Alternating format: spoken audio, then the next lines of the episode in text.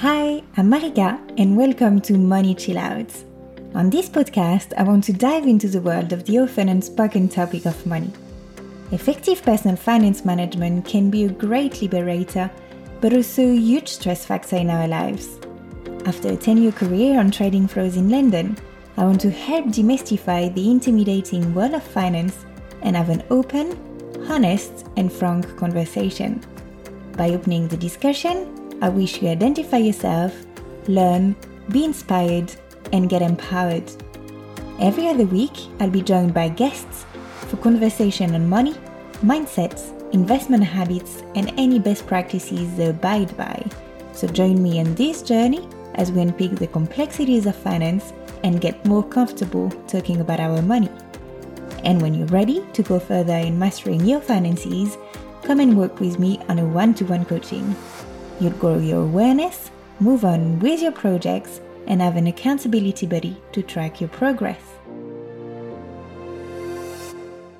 Today, I'm pleased to welcome Pierre-Henri, a French Londoner who stepped in to support his wife's career.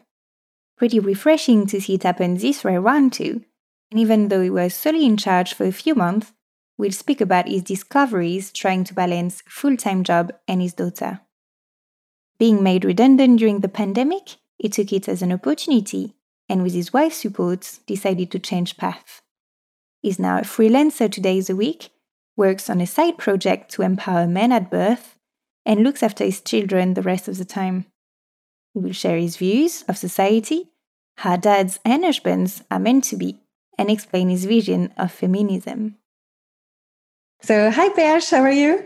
Yeah, I'm very good, and you? Yeah, great. I'm uh, so happy to have you on this podcast. So thanks so much for your time. I'm very interested into today's subject, which is balancing your couple's aspiration and your career.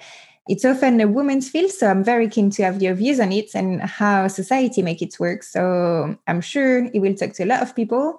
So let's go. You have a, a very successful wife. So what does it do to you? And, and do you know a lot of people in the same situation?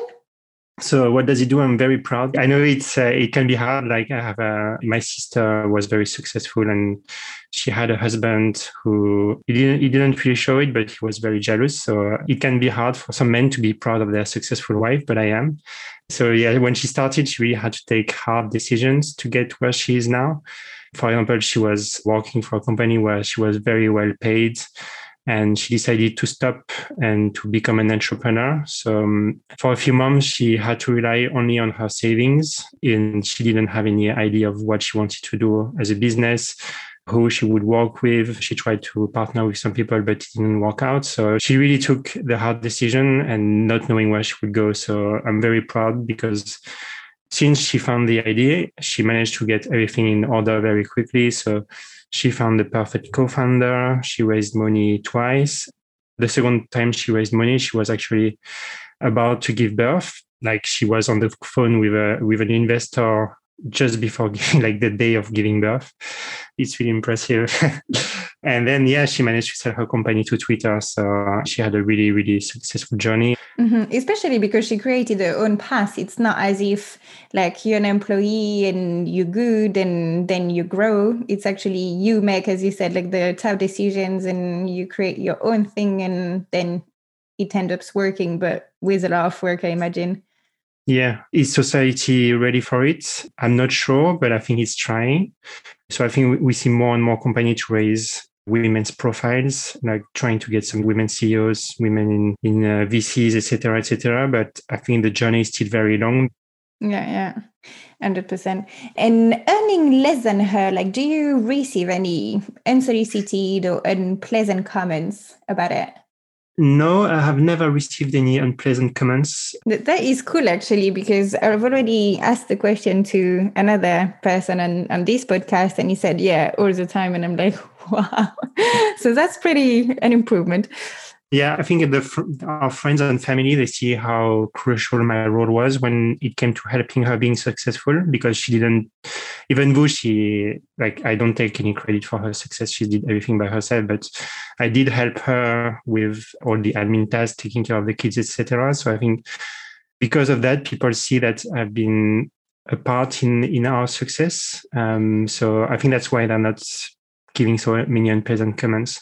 But when when it comes to new people that we meet, uh, people who don't know what we've been going through together, I don't receive unpleasant comment, but I definitely see that these people are much more interested in her than in me. So they don't really care about what was my role in her success.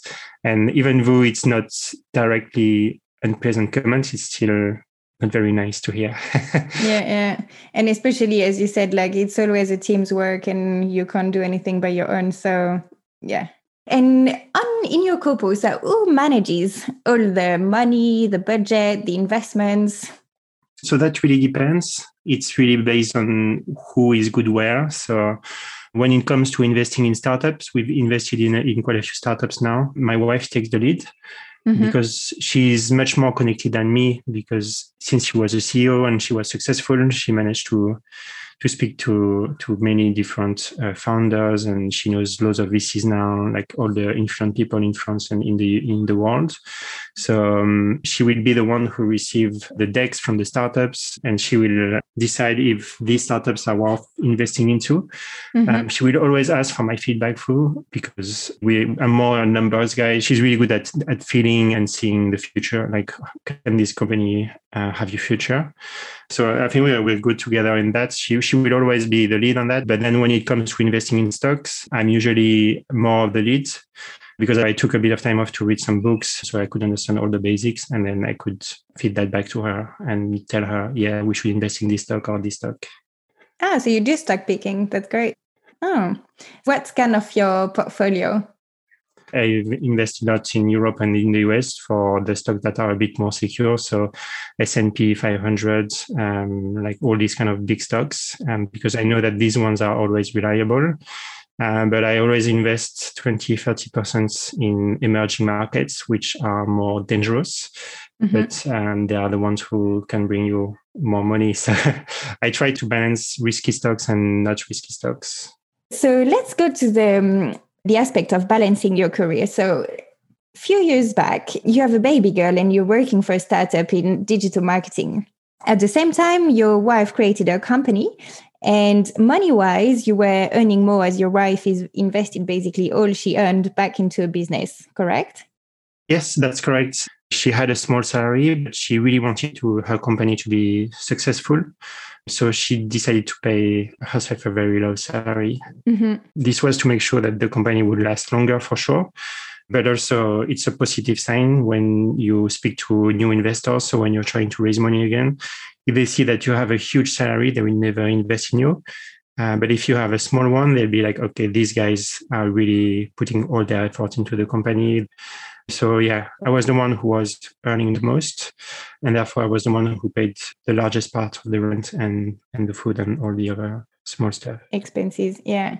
And in order to go to the next level for her business, so she joined an accelerator program in the U S, and she has to be there for three months to meet investors and, and so on and so forth. So what were your first reactions, knowing that it would imply you to step in and be kind of a single dad in charge?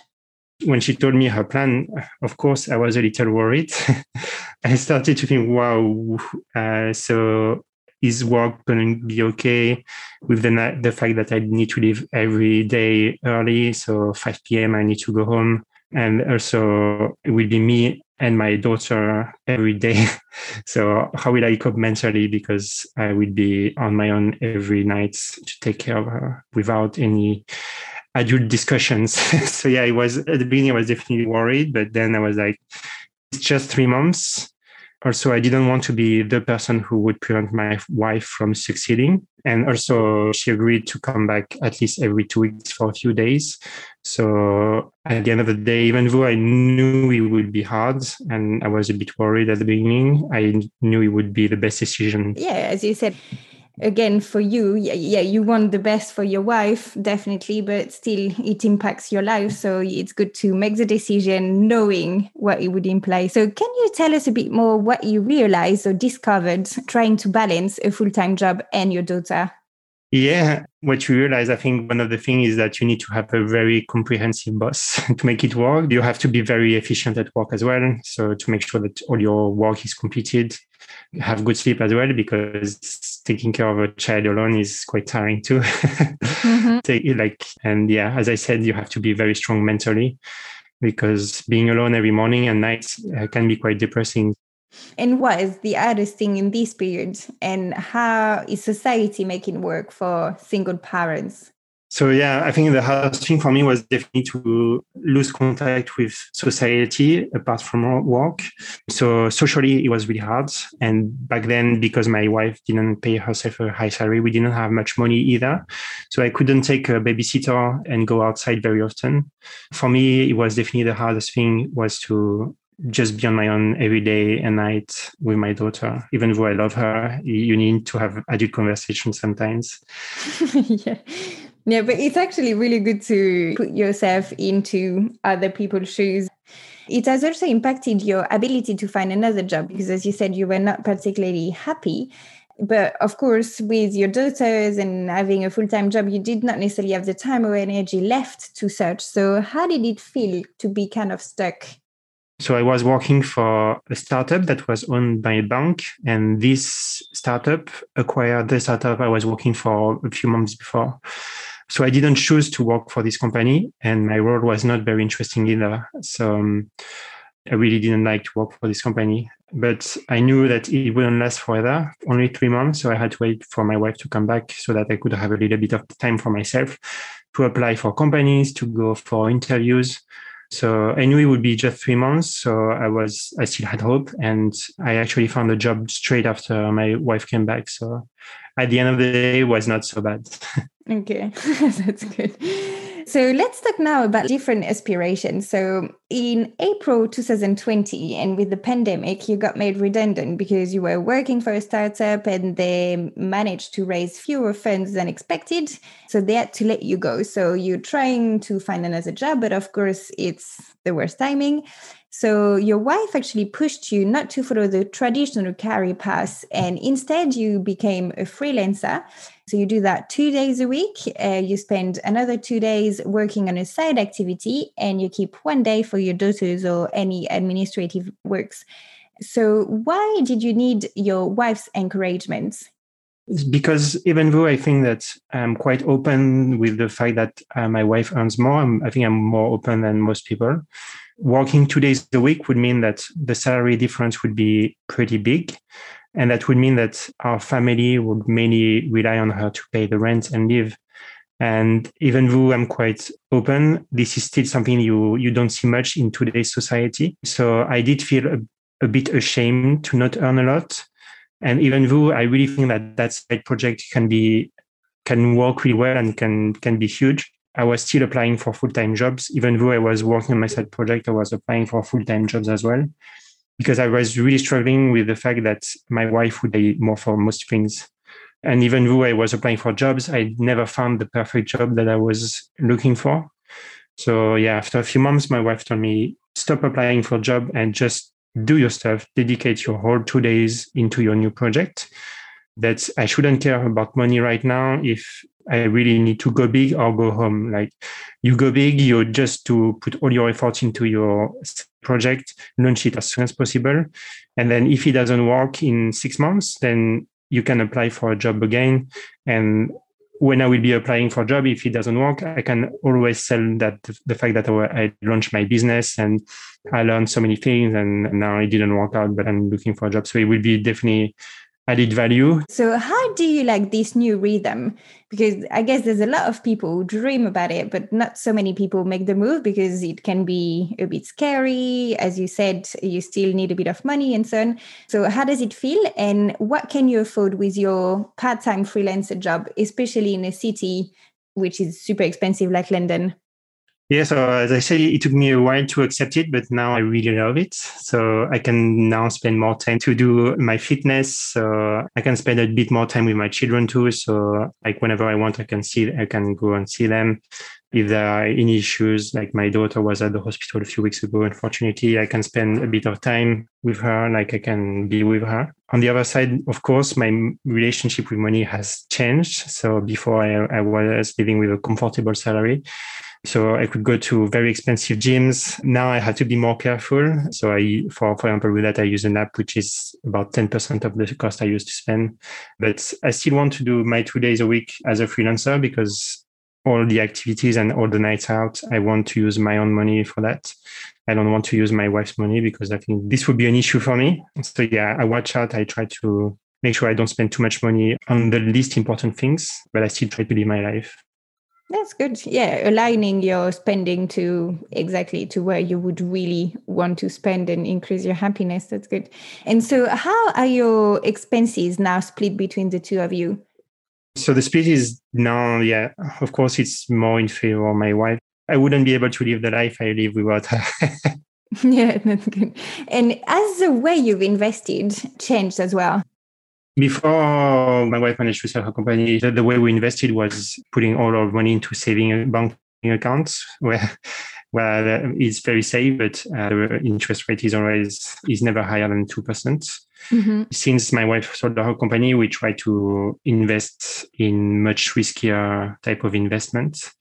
So as I said earlier, we tend to invest a lot in startups. So we've invested in in more than ten startups already. And we invest in stocks and shares via our I S A. So I S A is a way to invest in stocks in the U K, and that allows you not to be too much taxed. Mm-hmm. So these type of investments are very risky because with startups, there's only ten percent of all startups who manage to sell or to I P O. So this type of investment is very, very risky. You can end up with zero.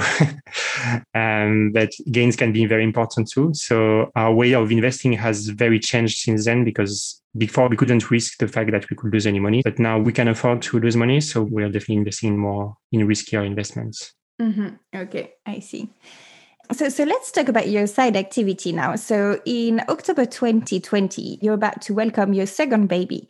But with the pandemic, you can't attend any scan and you're not even sure to be there when your wife delivers. That's super tough. You feel being left out and it's as if the data is not an important role to play.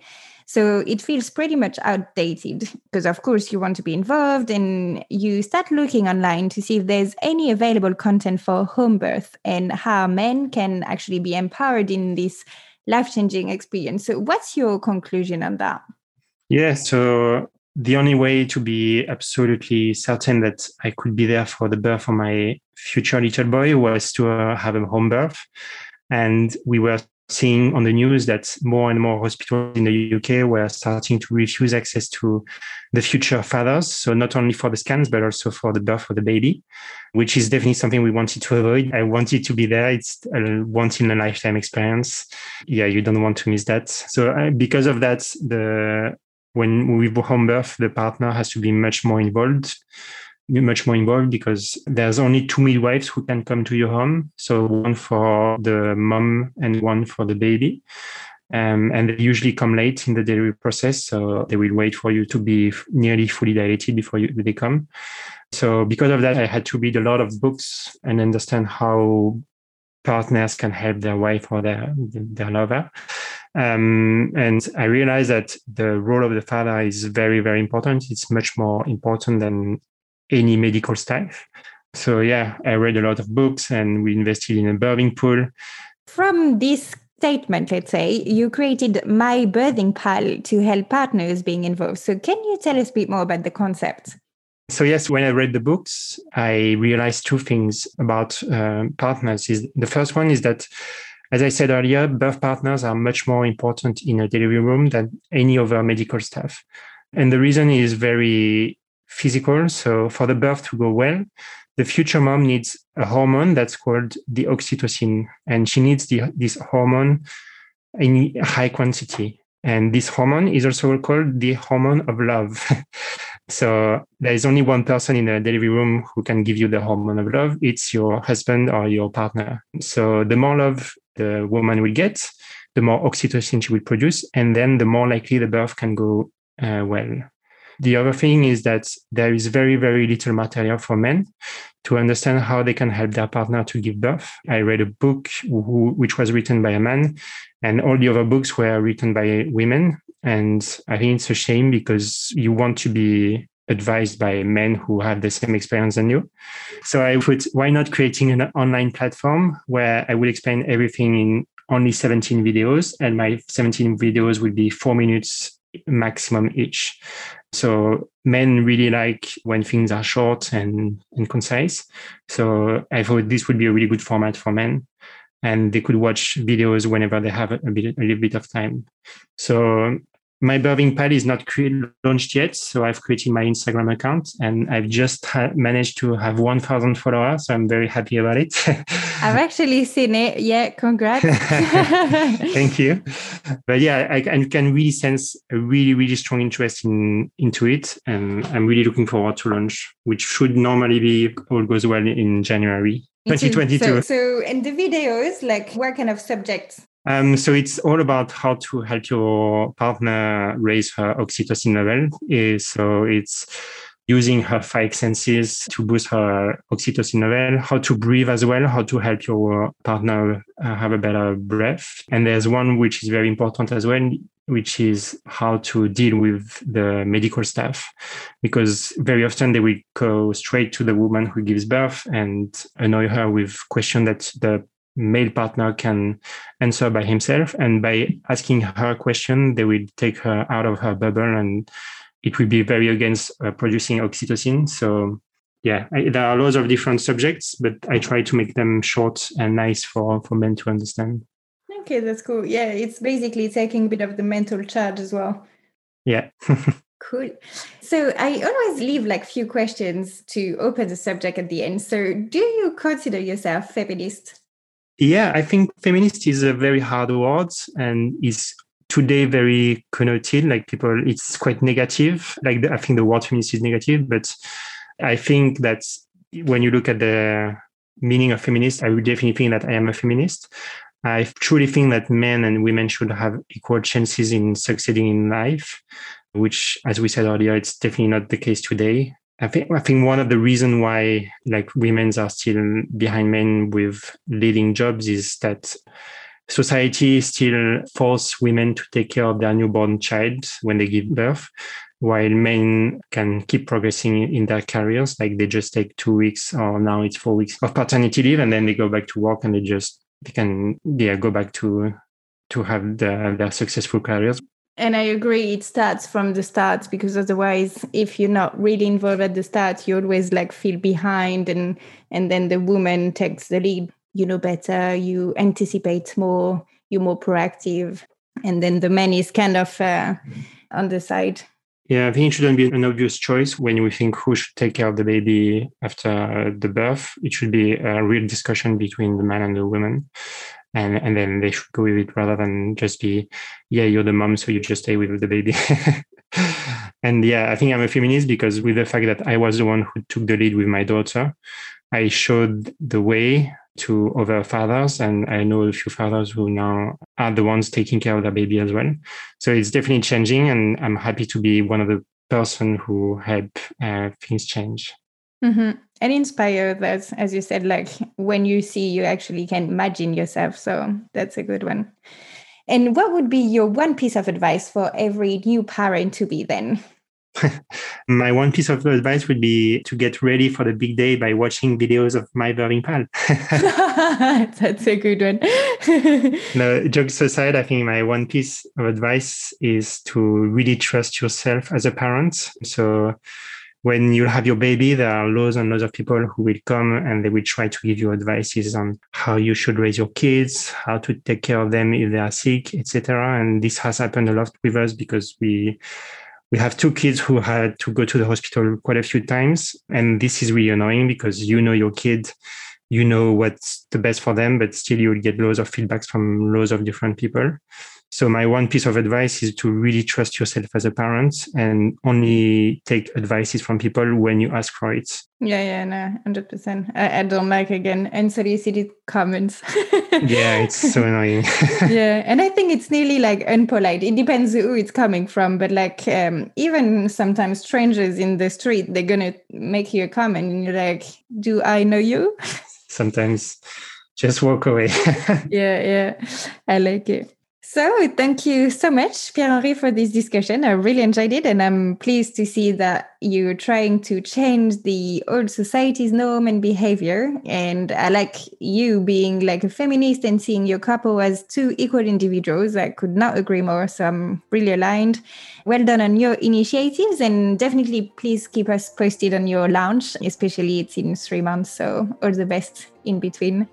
Thank you very much. And yeah, if you're interested to know more about My Birthing Pal, just follow me on Instagram and you'll know more about everything. But yeah, thanks thanks a lot for inviting me. I really enjoyed the podcast as well. Thank you so much. Bye. Bye. So that's the end of this episode. I hope you're as enthusiastic as I am. You can find the notes and the key takeaways on my website at marica fineau dot com. And if you like this podcast, please subscribe and spread the word. Thank you.